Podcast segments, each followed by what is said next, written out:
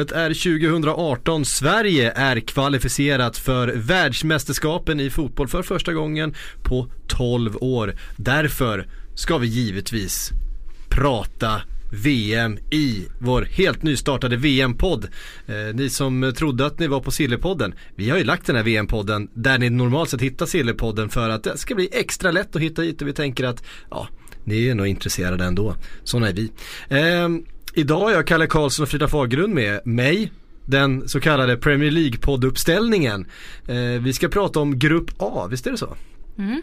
Ja du säger det så att vi får börja i den änden. Det passar väl rätt bra då att, att första avsnittet då handlar om Grupp A. Vi ska säga det att eh, under VM-podden kommer det dyka upp eh, genomgångar av alla grupper. Eh, vi kommer ha spaningar från eh, Simon Bank och Johanna Frändén i en helt egen podd. Det kommer komma direktrapporter när VM väl närmar sig och drar igång så kommer vi få direktrapporter från arenorna, från träningslägren. Ehm, och vi kommer också förstås att lägga Sillypodden där den ska vara, nämligen på den här kanalen. Eh, så även om den heter VM-podden just nu så kommer Sillypodden dyka upp, var så säkra lite längre framöver. Men nu är det Grupp A som gäller och VM i Ryssland.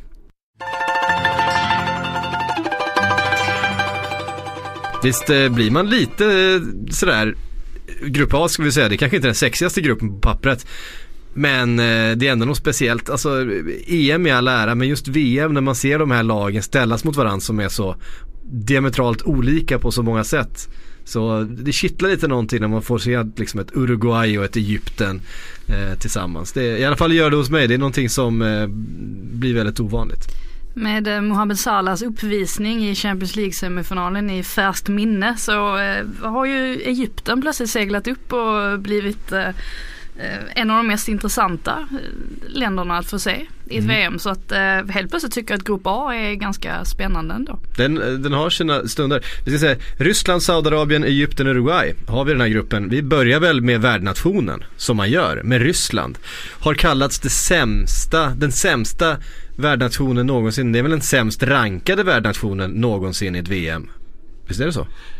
Eh, ja, de ligger väldigt långt ner på rankingen och eh, nu ska vi väl i och för sig tillstå att den där Fifa-rankingen har ju förändrats lite grann och hur den görs är väl, det, det, går väl att diskutera men det är ingen tvekan om att eh, det ryska landslaget har genomgått en stor förändring under de senaste åren.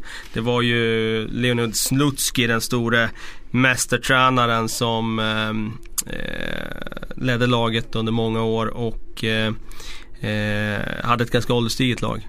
Det var bröderna Beresutski, det var Ignacevic, det var den där generationen. Man hade ingen spelare då för två år sedan som var under 25 år. Nej. Utan det var ett väldigt ålderstiget lag. Och eh, nu har de tvingats. Eh, de där har pensionerats. Så att nu har de tvingats eh, börja bygga om ett lag. Och det tog lite tid. Det var väldigt haltande resultat där under något år. De har inte spelat tävlingsmatcher ska vi komma ihåg. Utan de var ju direkt kvalificerade. Så det har ju funnits stora frågetecken kring det här ryska landslaget. När de eh, inte har testats i tävlingsmatcher. De har spelat träningsmatcher och gjort haltande resultat under en längre tid. Men deras kurva eh, pekar faktiskt uppåt. Det har sett bättre och bättre ut senaste året. Framförallt halvåret. Hur bra koll går det att ha på det här laget då, om man inte följer rysk fotboll vecka efter vecka?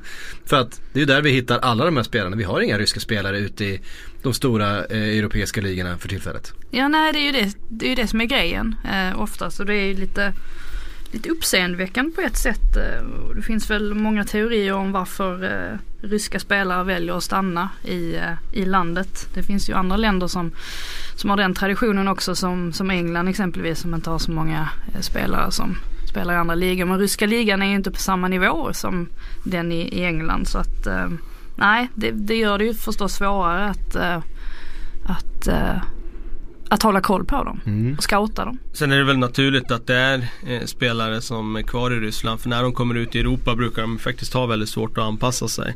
Så att eh, för Rysslands landslags del så känns det som att det är bättre att ha dem där i hemmaligan där de presterar. Eh, så att de är i form när det börjar vankas mästerskap. För annars brukar det bli som, som det har blivit för många av de ryska spelarna som har kommit till, till England inte minst. Och då brukar det inte bli någon succé. Nej om vi ska försöka hitta någon spelare då som vi kan titta lite extra på. Eh, namn man känner igen, ja men Akifejev förstås. Mannen som aldrig håller nollan. Den Eh. evigt talangfulla målvakten som nu börjar närma sig 28-29 är i alla fall min känsla. Ja, det, det måste han väl göra. Det känns som han har varit med hur länge som helst.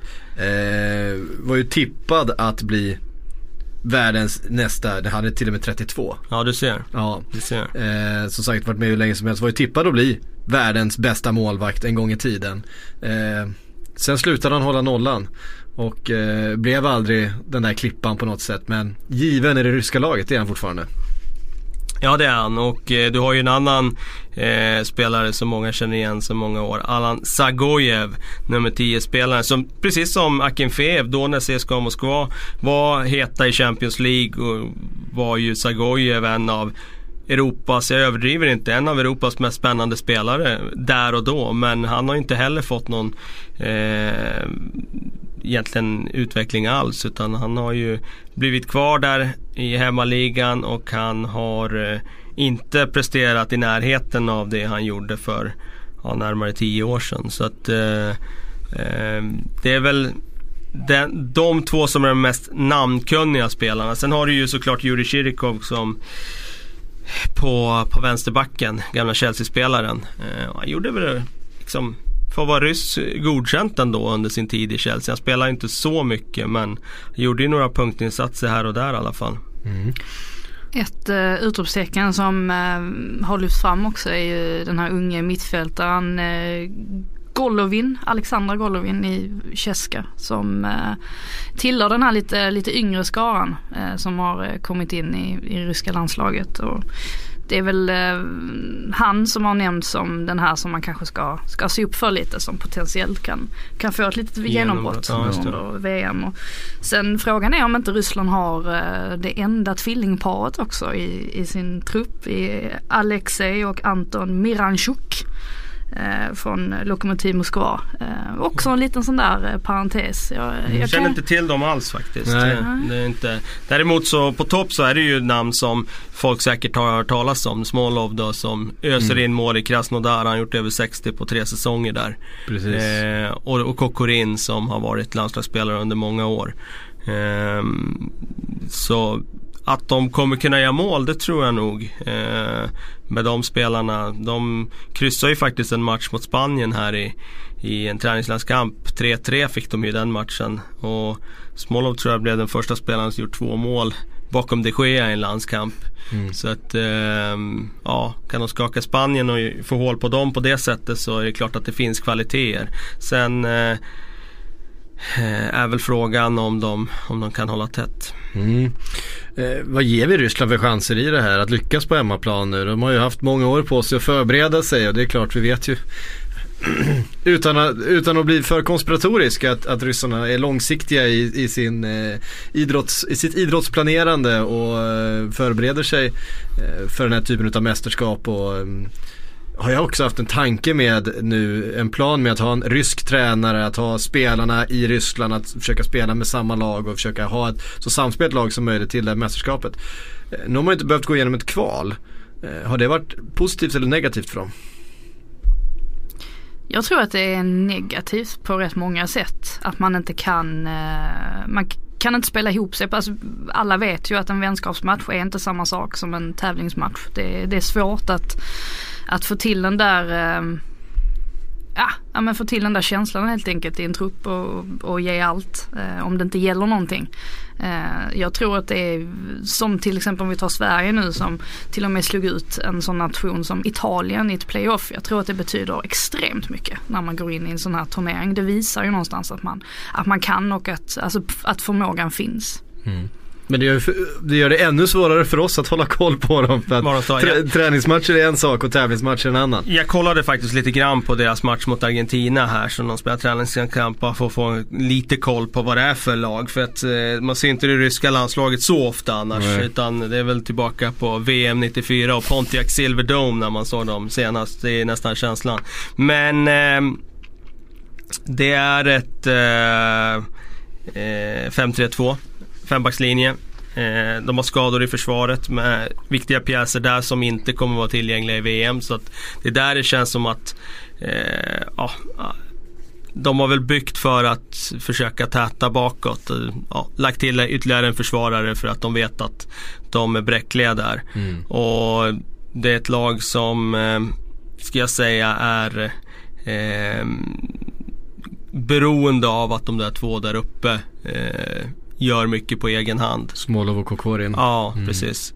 Eh, det var min känsla av att kolla på matchen mot Argentina. Samtidigt, det är ju en väldigt stark motståndare i den matchen. Så att, eh, det påverkar väl också hur ryska laget ser ut så. Mm.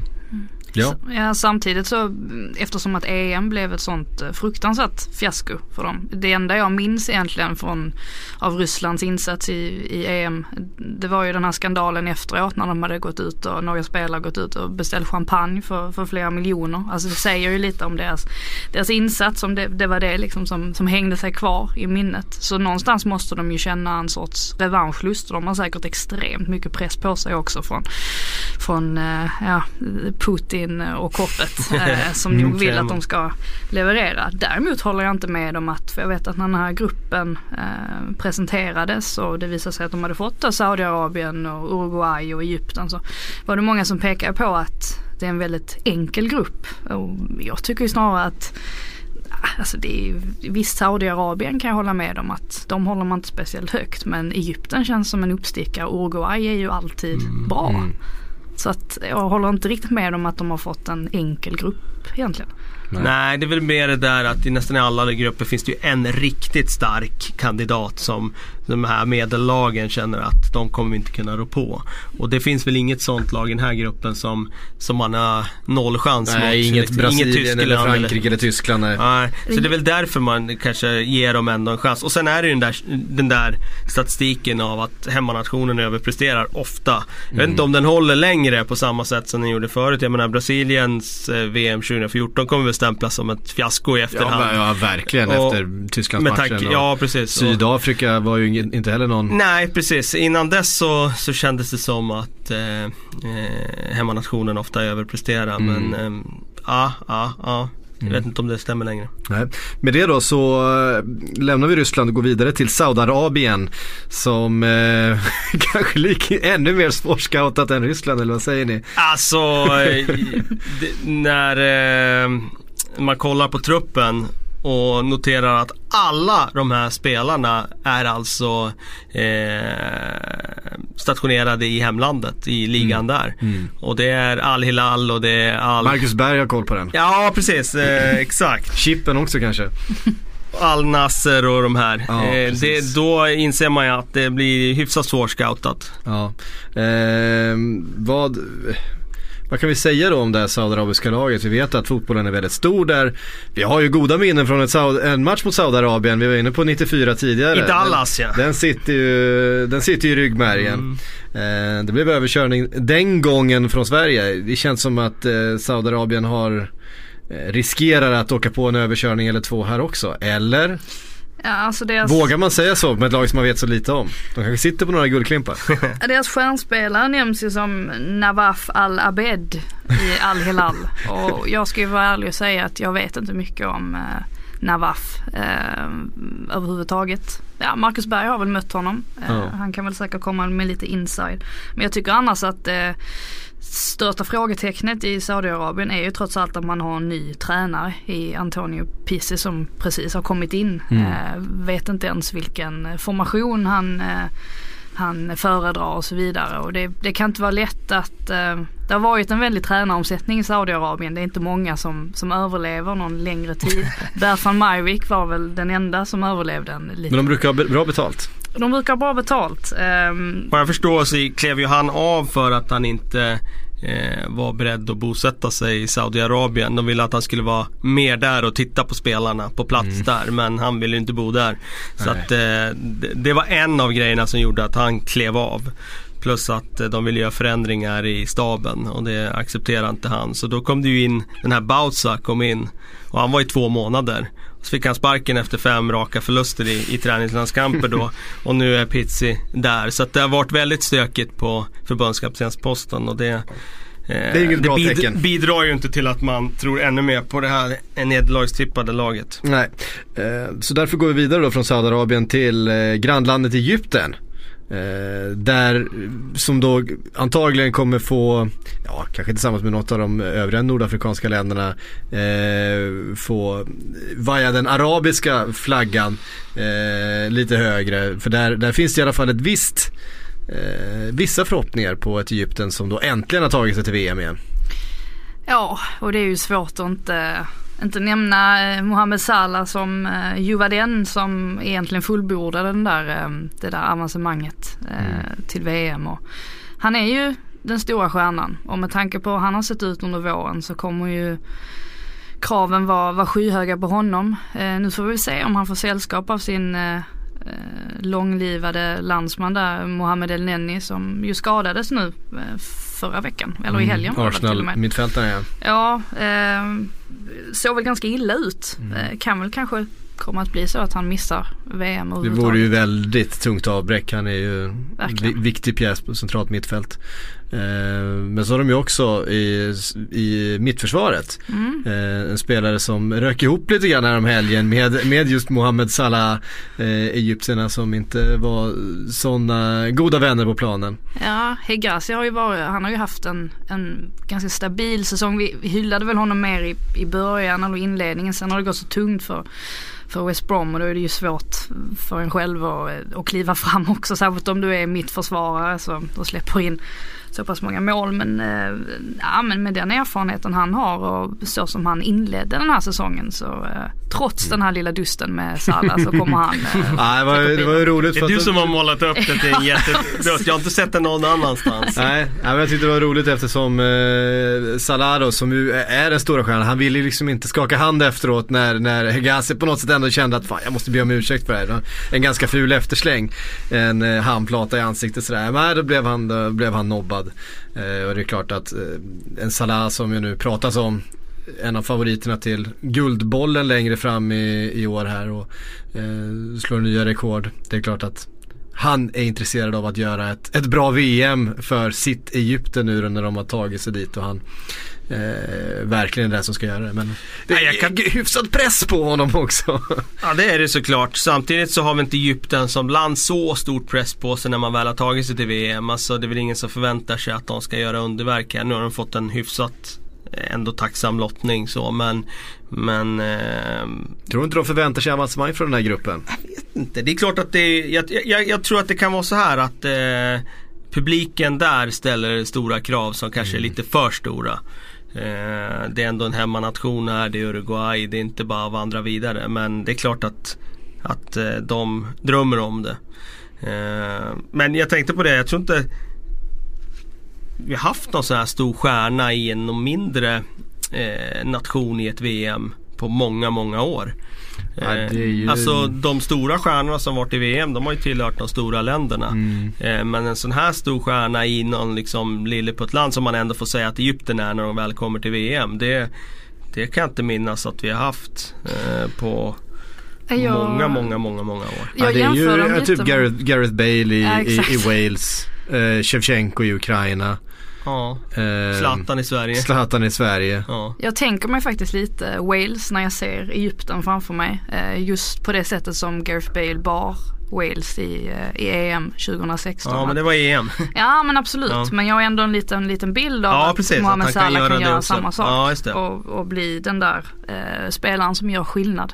Eh, Ja men det är intressant också med Egypten om man tar, de har ju inte bara en eh, superstjärna i Salah. De har ju faktiskt en riktigt intressant förbundskapten också som har gått under radarn under många år här. Men Hector Cooper var ju i början av 2000-talet, i början av 00-talet var han ju en av Europas mest ansedda tränare när han byggde en försvarsmur i, i Valencia och, och vann väl ligan där då. Eller tog de till Champions League-final va? Eh, ja, precis. Ja. eh, och ehm, det är ju en erkänt otroligt duktig eh, tränare defensivt. Så eh, om han bara löser organisationen defensivt här och de har Salah som Mr X framåt så, så har de ju chans i varje match. Vad jag förstår så har ju Hector Cooper varit lite kritiserad i Egypten för att han spelar för defensivt. Mm. Att det har varit eh, alldeles för försvarsinriktat och det har inte varit så underhållande fotboll. Men eh, resultaten talar ju för sig. De tar sig till VM och det är väl det han kan falla tillbaka på och försvara sig med. Eh, vilket han har gjort. Och eh, jag tror inte det blir någon skillnad nu för det här är en eh, i första hand en defensiv tränare. Så att jag tror att det blir ett lag som sitter extremt lågt. Och sen ställer de om med, med, med Salah och Ramadan Sobi. Mm. Har vi, deras snabbhet. ja men precis, har vi pratat om, eh, om Trezeguet? Nej vi har inte pratat om honom än. Nej, de har en mittfältare som heter Trezeguet. Artistnamn va? Artistnamn Ja, ja, det, han heter bara Trezeguet. Mahmoud Hassan heter han på riktigt. Jaha okej, okay. jag har noterat att eh, Trezeguet har dykt upp där. Det är en ganska ung kille va? Ja men precis, utlånad från Anderlecht till Kasimpasa, Andreas Isakssons gamla, Ja, gamla klubb. Eh, han ska vi se upp för. Det var Egypten det. Jag ska säga att eh, VM-podden sponsras utav Hyundai som eh, kommer via eh, Sportbladets VM-quiz. På sajten kommer vi ha ett, ett VM-quiz som också kommer finnas på Facebook. Där kan man gå in då och spela och tack vare Hyundai så kommer man alltså kunna vinna biljetter till Sverige och Sydkorea. Coolt va? Det finns ganska mycket biljetter faktiskt att vinna där. Så gå in, hitta quizet, eh, spela där, lös quizet så är man med och kan alltså vinna de här eh, matchbiljetterna. Exklusiva grejer. Det är inte illa. Innan vi lämnar Egypten måste jag ju bara skjuta in här att de har ju faktiskt en stor profil mellan stolparna. El Ja, Hadari som är Ja. 44 år och som eh, fortfarande vaktar målet där. Eh, med viss möda får man säga, han är inte Ja. lika bra längre. 44 som han är var. ju en ålder. Det är en viss eh, ålder i de här sammanhangen. visst är han äldst i hela Ja, ja. turneringen? Ja, med, med flera år skulle jag tro. Ja. Har vi någon annan över vara. 40? Nej det tror jag inte. Det kan jag inte tänka mig. Det skulle väl vara någon annan målvakt då troligtvis. Ja. Ja, det är om eh, Italien hade gått vidare och så hade det varit en Buffon då som då är 41 va? Han är 76 Buffon. Ja, Eller var 77 va? 42 då. Ehm, så redan man tycker att eh, Buffon 77 är, är är, är äldst, är i är världen 78, så, så. Jag har alltid... Ja, nu blir jag osäker. Kämpa nu, Kalle. Ja det kan vara 78 också. Nej, nej för, han måste vara 77 för 40 har han ju fyllt. 78. Född Ja. januari Ja, 78. januari, just det, han fyllde 40 där precis ja. Så var det. Det var en parentes. Eh, men i alla fall kolla in. Jag vet inte varför jag får för mig att han är 76 för han var ju 17 när han hoppade in i Parma i första matchen där 95 och höll nollan mot Milan. Så att eh, jag måste få in det där i huvudet nu att han är Ja, född 78. precis. Det är ju bara, det är en lätt huvudräkning. Ja faktiskt. Eh, men som sagt, kolla in eh, quizet på sajten. Eh, tack Hyundai för eh, de biljetterna. Och så går vi vidare till eh, Uruguay. Där hittar vi ju några stjärnor. Där hittar vi ju några stora profiler. Om vi hade svårt att scouta eh, kanske de första lagen här så är Uruguay lite lättare eh, på något sätt i alla fall. Några av spelarna har vi ganska bra koll på. I alla fall Ah. framåt. Luis Suarez är ju svår att inte nämna Inte i noter- den, inte eh, notera. Och inte notera att han är med i det här laget. Han Ah, lämnar ju avtryck. Ja, det var, det var subtil den eh, eh, beskrivningen. Eh, nej, men Luis Suarez har väl inte haft sin eh, bästa säsong i Barcelona men spelar ju fortfarande i ett av världens bästa lag. Och är ju fortfarande, får ju ses som, som en av världens bästa spelare då också. Ehm, eh, sen så är det ju lite andra namn också, alltså Federico Valverde i eh, Deportivo La Coruña nu på lån från Real Madrid. Det är också en sån spelare som, ehm, som man noterar i, i truppen så att det finns ju en del att ta av där. Ja, nej men alltså. Eh, för tittar man på, eh, på backlinjen så finns det ju en del bra namn där Ja, också. ett mittbackspar i världsklass med Ja, Godin, med Godin och Jiménez. Eh, Som dessutom spelar tillsammans i klubblaget Ja. i Atletico Madrid och det ska man inte Exakt. underskatta. eh, så att det är väl egentligen det centrala mittfältet som eh, brister lite i, eh, i kvalitet. Annars är det ju ett väldigt bra lag. Ja precis, om man tittar på det Tabares byggde upp med Uruguay tidigare så tog jag över alltså 2006. Han har ju varit väldigt länge på posten. Och då var det generationsväxling på gång och sen gjorde de ju succé i Sydafrika 2010 med en väldigt defensiv fotboll. Och fortsatte ju sen i Sydamerikanska mästerskapen med samma defensiva fotboll. Och det var ju det där sitta lågt med ett extremt bra försvar. Där Godin såklart var centralfigur.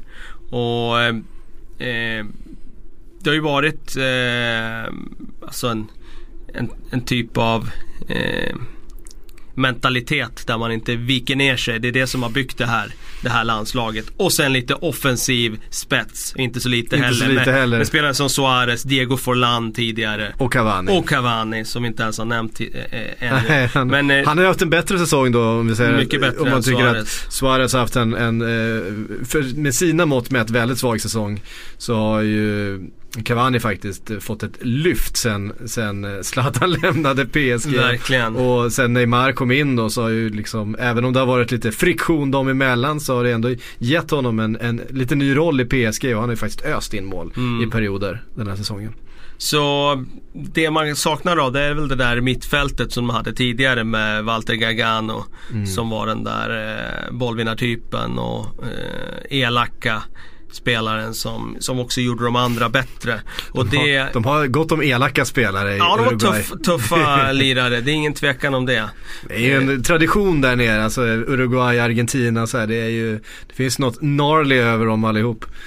Ehm, Mm. sådär. Det Men, men om man skulle titta på det här mittfältet då, hur skulle man ställa upp det? Alltså de har ju generationsväxlat eh, rejält där och det var det jag tänkte komma in på. Mm. Att just nu är det ju Valverde som eh, kommer in då. Eh, det är Vecino som är Inter som är lite spelfördelare. Eller inte så lite heller, det är en jättebra passningsspelare. Han har ju gjort det bra i Serie A, det jag har sett. Eh, så att det, det är ett annat typ av Uruguay nu för att förut var de bara det här defensiva bollvinnarlaget, liksom laget både i backlinjen och på mittfältet. Men nu har de fått in en ny generation, en yngre generation som har andra kvaliteter. Så man blir bättre på att hålla i bollen. Och de eh, blir bättre och kliver högre i sitt försvarsspel. Vilket såklart sätter backlinjen på prov också. För att eh, jag tror nog ändå att Godin och de här är bäst när de får stå lågt ner i eget straffområde. Så det blir intressant att se vilket typ av Uruguay vi får se nu i, i VM. Eh, om det blir ett Uruguay som för mer matcher än vad de gjort tidigare. Eller om det blir fortfarande samma typ av försvarsmur. Mm. Mm. Skönt för dem också. I höstas åkte de ju på två smällar där i, i vänskapsmatcherna mot, mot Polen och Österrike och då började ju lätt eh, ifrågasättas direkt eh, från, eh, ja, men från supporterhåll eh, eller Uruguay-håll i det här fallet. Men eh, så hade de ju ganska bekväma genrep nu med vinster mot Tjeckien och, och Wales. Eh, så det måste varit skönt att få den bekräftelsen också på att de fortfarande har det. Liksom. Ja, Lucas Torreira snackas det mycket om också från Sampdoria. Mm. Ung spelare. Inte sett honom själv så mycket men eh, sägs ju då att han ska ha gått väldigt starkt där. Och kan vara en spelare som kan få ett stort genombrott nu Mm. i VM. och så vet vi med det här Ur- Uruguay med de spelarna de har. Får de till det och, och, och träffar formen till det här mästerskapet och eh, får ihop den här gruppen så finns ju kvaliteten i laget för att, eh, för att gå riktigt långt. Jag menar det är ju, i, det är visserligen åtta år sedan nu men då var de ju framme i en semifinal. Ehm, så att ja, det finns fortfarande en stomme från det laget kvar i eh, kanske inte en stomme men det finns i alla fall delar utav det laget kvar i det här eh, som, som ska bära det nu då. Ja och framförallt är det väl aldrig fel när man har den här traditionen av att vara starka i VM-sammanhang. Eh, Det är väl klart att det alltid kan kännas skönt att inte ha så mycket press på sig och komma som, mer som en underdog som Egypten gör i det här fallet eh, exempelvis. Men Mm. samtidigt så tror jag inte man ska, man ska underskatta det där ändå att man, man känner att att man kan och att man har gjort det, gjort det förut och ibland kan det vara bra med lite press också. Eh, Mm. Tror jag. Jag tror att Egypten och Uruguay går vidare. Jag tror att eh, Egypten blir den här lilla, lilla skrällen ändå som man brukar se. Mm. Det vore häftigt i så fall. Ja. Eh, hörde ni, det var grupp A. Om ett par dagar är vi tillbaka med grupp B. Håll utkik efter det. Och kolla gärna in eh, Simon Bank och Johanna Frändéns spaningar senare i veckan här. De kommer vara 5 plus, det kan jag eh, garantera. Hörde ni, på återseende, eller på återhörande ska jag säga. Hej!